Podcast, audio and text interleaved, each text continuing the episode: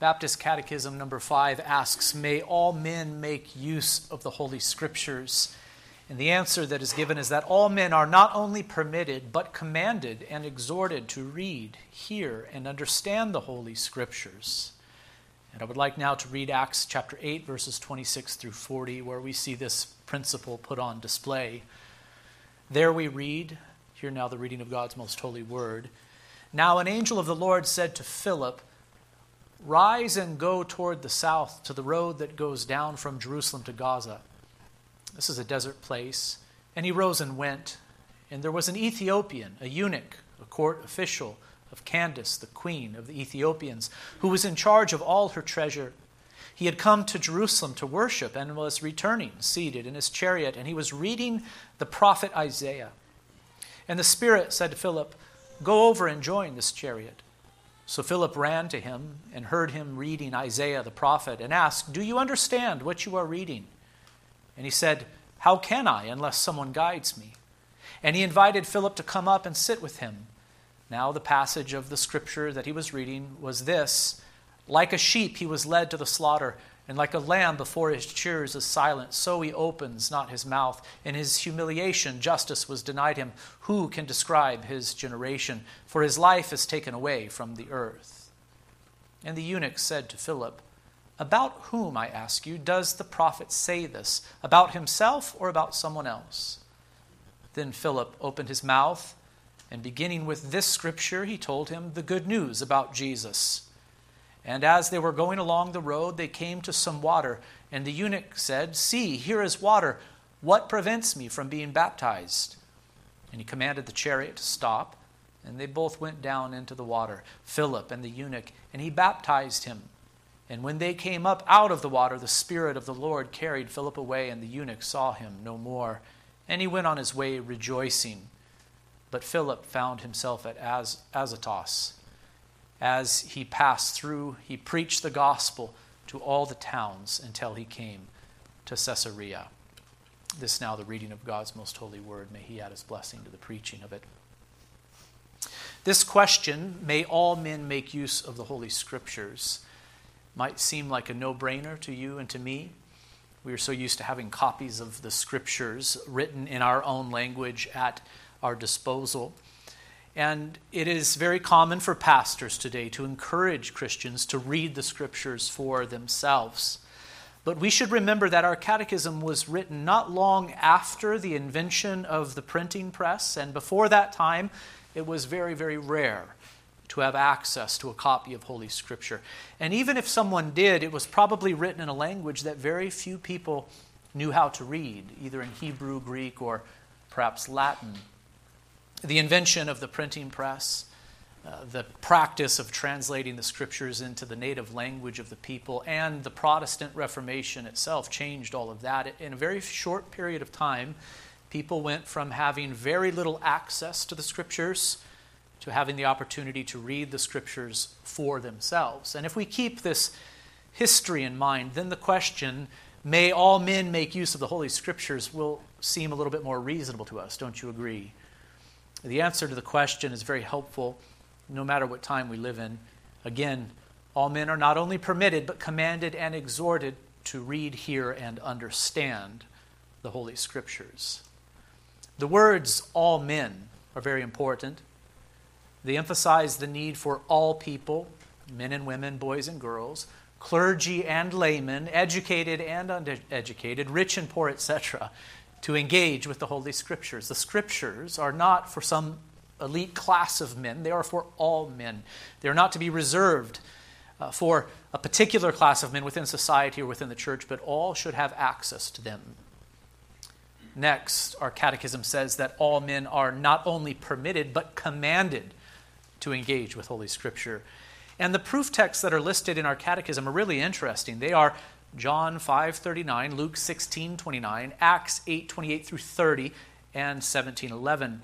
And all of these passages share this in common. They speak of men searching the scriptures. For example, Acts 17:11 speaks of the men of Berea and says that they were more noble than those in Thessalonica, for they received the word with all eagerness, examining the scriptures daily to see if these things were so. It is truly mind boggling to think that the Romanists decided that the scripture should only be read by the religious elite. That was a very common perspective for a large chunk of the history of the church. The, the scriptures were originally written in Hebrew and Greek. In other words, they were written in the language of the people of the day. I, I wonder if you're following me here. I didn't state that very well, but, but think of it. When the scriptures were written in Old Testament times, when they were delivered by God through Moses to the people of Israel, what language were they written in? They were written in the Hebrew language, which was the language of the people. They were written in such a way, not in a heavenly language, not in a foreign tongue, so that only some could read the scriptures and interpret them, but they were written in the common language of the people to whom they were delivered. And think about this when the New Testament scriptures were written, they, they were written primarily by Hebrews. They, the early church was made up of a lot of Jewish people who knew the Hebrew language.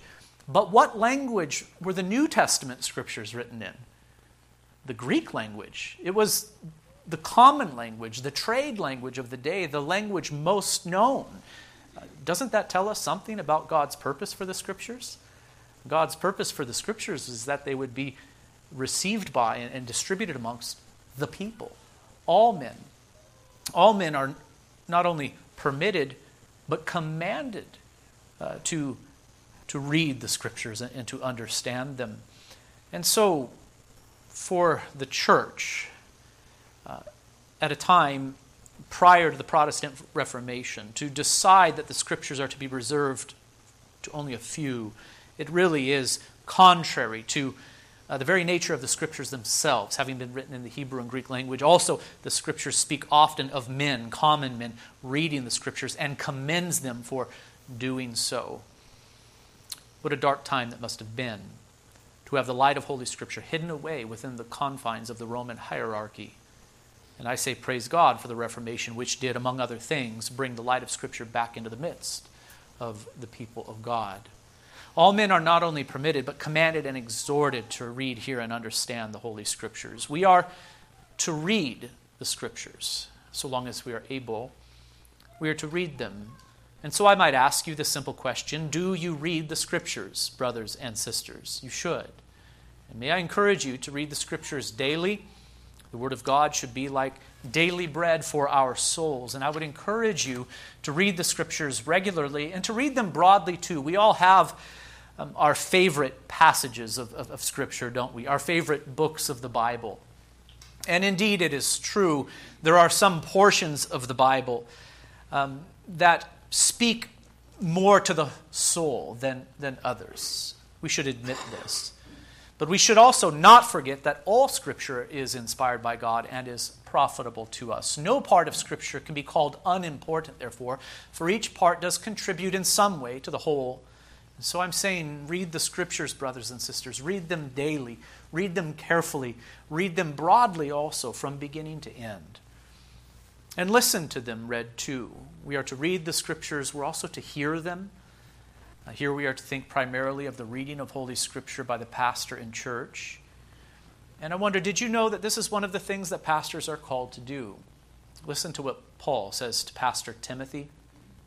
Until I come, devote yourself to the public reading of Scripture, to exhortation, and to teaching.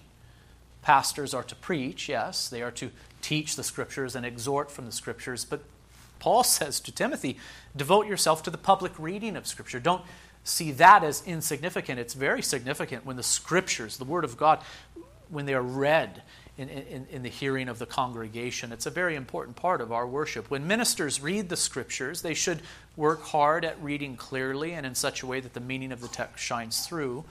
And when congregants listen to the reading of Scripture, they should listen very intently, knowing that they are indeed encountering the very words of God. We should have reverence for the public reading of Scripture. We should hear the Scriptures, listen carefully to them. But do not forget the warning of James. Know this, my beloved brothers, he says. Let every person be quick to hear, slow to speak, slow to anger, for the anger of man does not produce the righteousness of God. Therefore, put away all filthiness and rampant wickedness, and receive with meekness the implanted word, speaking here of the word of God which is able to save your souls, be doers of the word and not hearers only, deceiving yourselves. For if anyone is a hearer of the word and not a doer, he is like a man who looks intently at his natural face in a mirror, for he looks at himself and goes away and at once forgets what he was like. But the one who looks into the perfect law, the law of liberty, and perseveres, being no hearer who forgets, but a doer who acts, he will be blessed in his doing. So we are to read the Word of God and we are to hear the Scriptures read. But when we hear the Scriptures, we are to hear them with the intent to what? To obey, to be doers of the Word of God and not hearers only. Lastly, our catechism exhorts us to understand the Scriptures. We are to, we are to read them, we are to hear them, we are to understand the Scriptures. Understanding the Scriptures can be difficult. One of the proof texts listed by our catechism is Acts 8 28 through 30. And that is the passage that I read earlier, where Philip approaches the Ethiopian eunuch who is reading Isaiah the prophet and asks him, Do you understand what you are reading? Do you understand it? What was his response?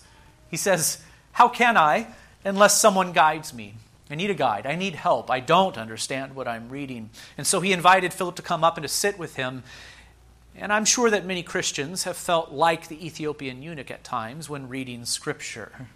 You know, there are passages in the Bible that are very difficult to understand. And in our minds, we might say, How can I understand this unless someone guides me? Last week, I introduced you very briefly to the doctrine of the perspicuity or clarity of Scripture. I said that the Scriptures have these characteristics. They are inspired by God, they are clear, that is the doctrine of perspicuity. They are sufficient and authoritative. What do we mean when we say that the scriptures are clear? That they are clear.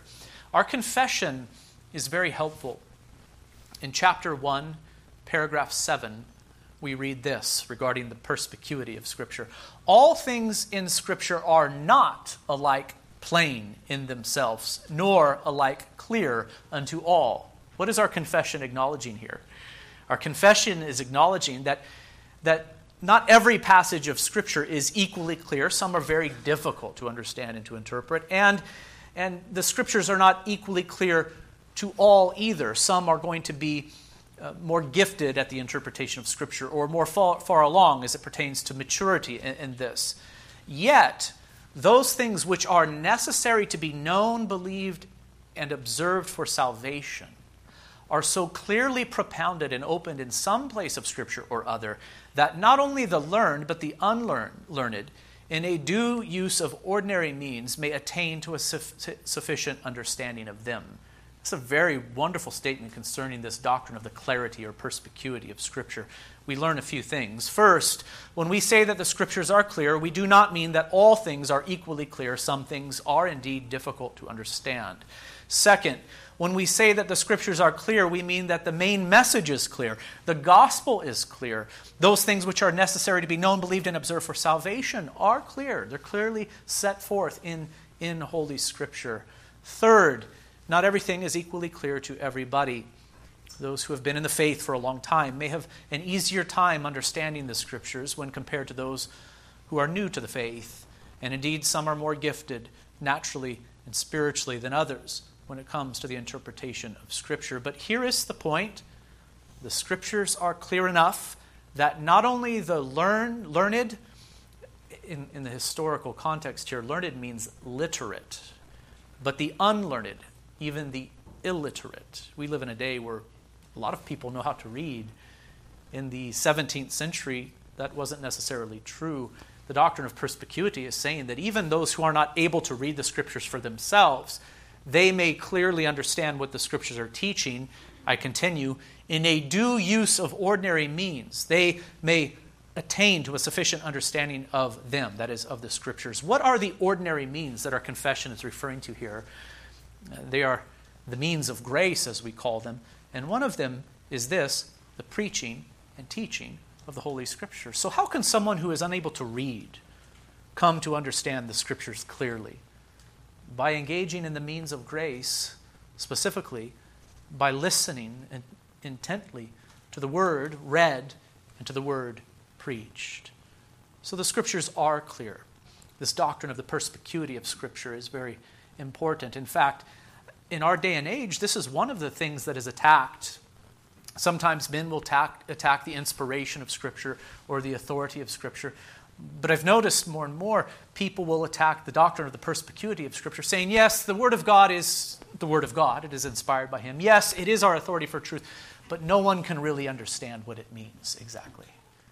Are we saying that God is a bad communicator then? I think that is what we're saying. When we deny the doctrine of the perspicuity of Scripture, we ought not to do that. God has given us His Word, and He has spoken clearly. When the Ethiopian eunuch was having a hard time with Isaiah and said, How can I understand unless someone guides me? It was not a denial of the perspicuity of Scripture. No, for the Lord provided Philip to minister the word to the man so that he might understand the message of the gospel and believe. We have the responsibility, brothers and sisters, not only to read and hear the scriptures, but to understand them too. Are they clear? We say yes, but that does not mean that we won't have to work at understanding the scriptures. We must study the Word of God, brothers and sisters. We must even labor to understand what they have to say to us. This is the Word of the Lord, and we must be eager to receive the Word of God and to understand what the Lord has said. Uh, brothers and sisters, I conclude with this exhortation young and old, grow very familiar with the Scriptures. Read them, listen to them read, listen to the Scriptures preached. And when you hear the Scriptures preached, pay very careful attention to what is said. Especially pay attention to the way that pastors who are faithful to the Scriptures interpret the Scriptures. Are you following along with me here? Don't only listen to what is said, but pay attention to how the pastor who is faithful to preach the Word of God goes about the task of interpretation because you will learn for yourself also, by way of example, how to interpret the Scriptures, how to rightly divide the Word of truth for yourself. And do not forget that this is how God saves us, that is through the ministry of the Word. This is why Paul told Timothy, Keep a close watch on yourself and on the teaching. In other words, work hard at your obedience yourself, your way of life, your holiness. Don't neglect it. Also, work hard on your teaching, Timothy. Persist in this, Paul says, for by doing so you will save both yourself and your hearers. This is the means by which God brings men and women to salvation and keeps them in the faith. It's through the ministry of the Word of God. So, may all men make use of the Holy Scriptures? That's the question. Answer all men are not only permitted, but commanded and exhorted to hear, read, hear, and understand the Holy Scriptures. Let us bow for a word of prayer. Uh, Father in heaven, I do pray that you would increase our appetite for your word. May we cherish it. May we love it. May we bring it into our minds and submit to it in our hearts, O God. And do give us understanding, O Lord. Also, give us the strength that we need to obey all that you have commanded. We know that gift we know that faith is a gift from you, O God. Uh, we pray that you would give us the gift of faith in an ever increasing way. Uh, most in this room will say, I believe, and indeed we do believe, O Lord. Help our unbelief, we pray. In Christ's name.